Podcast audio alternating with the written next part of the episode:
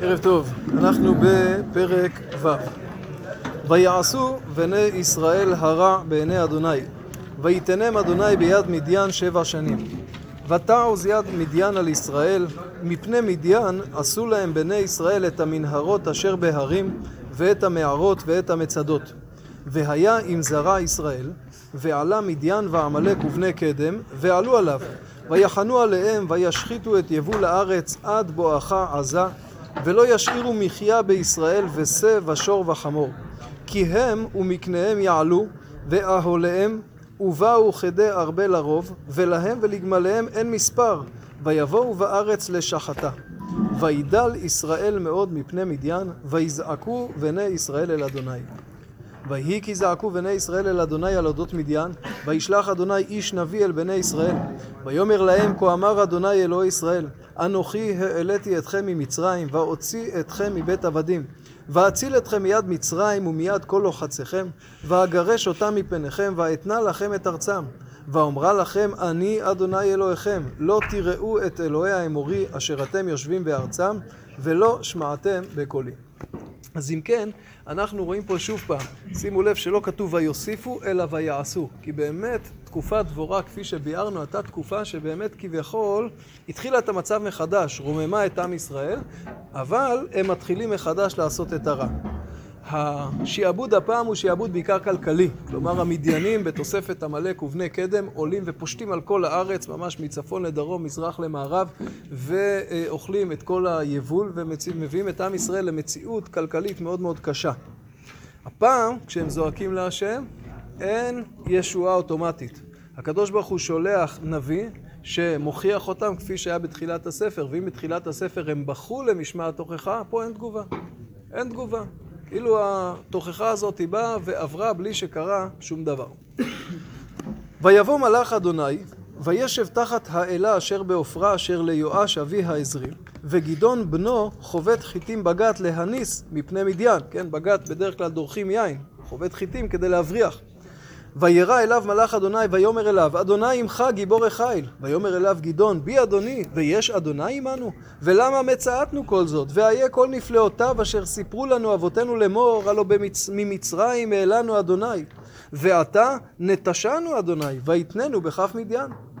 ויפן אליו אדוני ויאמר לך בכוחך זה והושעת את ישראל מכף מדיין הלא שלחתיך ויאמר אליו, בי אדוני, במה הושיע את ישראל, הנה על פי הדל במנשה, ואנוכי הצעיר בבית אבי. ויאמר אליו אדוני, כי אהיה עמך, והכית את מדיין כאיש אחד. ויאמר אליו, אם נא מצאתי חן בעיניך, ועשית לי אות שאתה מדבר עמי, שאכן זה מלאך השם ולא אדם. אל נא תמוש מזה עד בואי אליך, והוצאתי את מנחתי והנחתי לפניך. ויאמר אנוכי אשב עד שובך. וגדעון בא, ויעש גדי עזים ואפת קמח מצות, הבשר שם בסל והמרק שם בפרור, ויוצא אליו אל תחת האלה, ויגש. ויאמר אליו מלאך האלוהים, קח את הבשר ואת המצות והנח אל הסלע על אז, ואת המרק שפוך, ויעש כן. וישלח מלאך אדוני את קצה המשענת אשר בידו, ויגע בבשר ובמצות, ותל האש מן הצור, ותאכל את הבשר ואת המצות, ומלאך אדוני הלך מעיניו. וירא גדעון כי מלאך אדוני הוא, ויאמר גדעון, אהה אדוני אלוהים, כי על כן ראיתי מלאך אדוני פנים אל פנים. ויאמר לו אדוני שלום לך, אל תירא, לא תמות. ויבן שם גדעון מזבח לאדוני, ויקרא לו אדוני שלום, עד היום הזה עודנו בעופרת אבי העזרי. אז אם כן, אנחנו מוצאים פה את הקדשתו של גדעון. וזה מעורר תימה, הנביא בא להוכיח את עם ישראל, עם ישראל לא עושה תשובה. ואף על פי כן בא הקדוש ברוך הוא שולח את המלאך אל גדעון כדי להקדיש אותו שילך ויושיע את עם ישראל. מה פשר הדבר?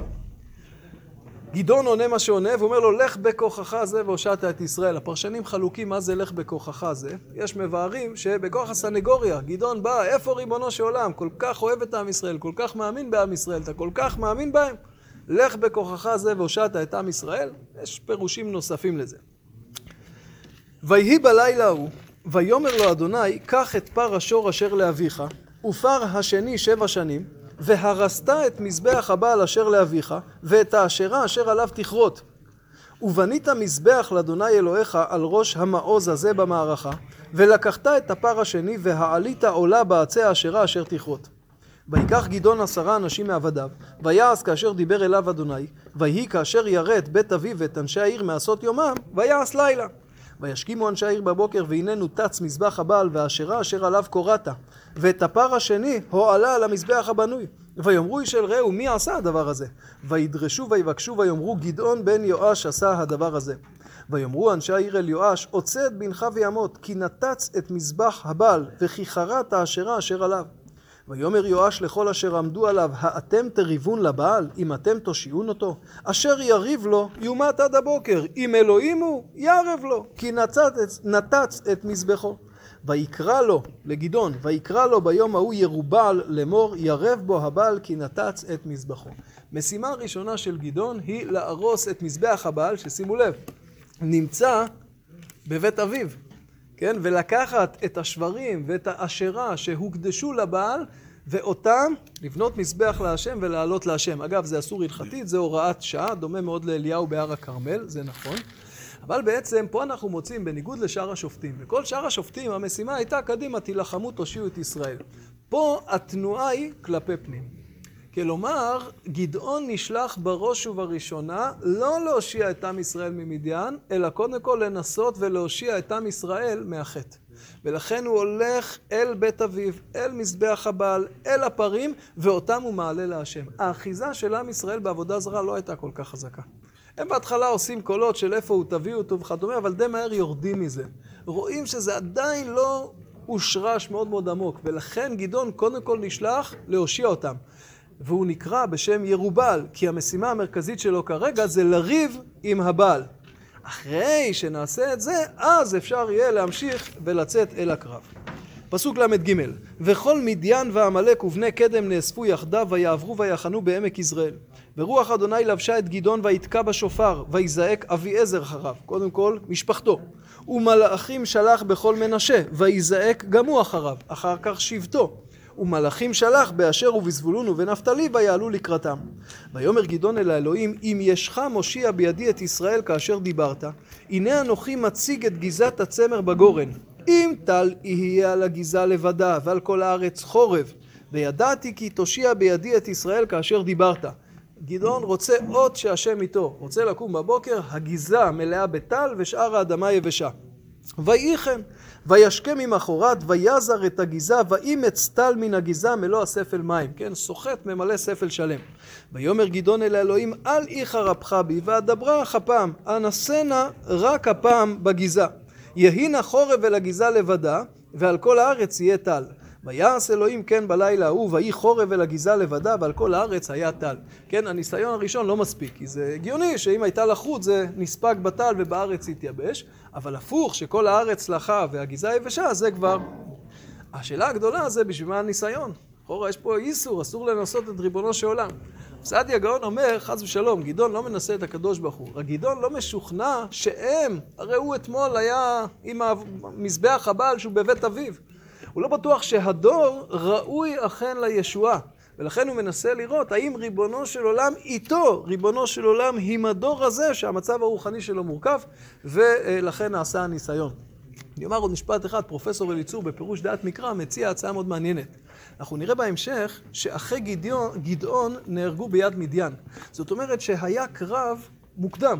כשהוא אוסף את הכוחות, הכוחות שאחיו של גדעון היו שם, נתקלו כבר במדיינים והפסידו. ונוצחו. ולכן רוצה לטעון פרופסור אליצור, זה מה שמעורר אצל גדעון את השאלה, אולי באמת לא עשינו תשובה מספקת, אולי באמת אנחנו לא זכאים, אולי הקדוש ברוך הוא חזר בו ממה שהוא הבטיח, כי אנחנו לא ראויים לזה, והוא מבקש את האותות בשנית, אבל שוב, לא לנסות את ריבונו של עולם חלילה, אלא לראות האם אכן הוא ודורו ראויים לישועת השם. ערב טוב.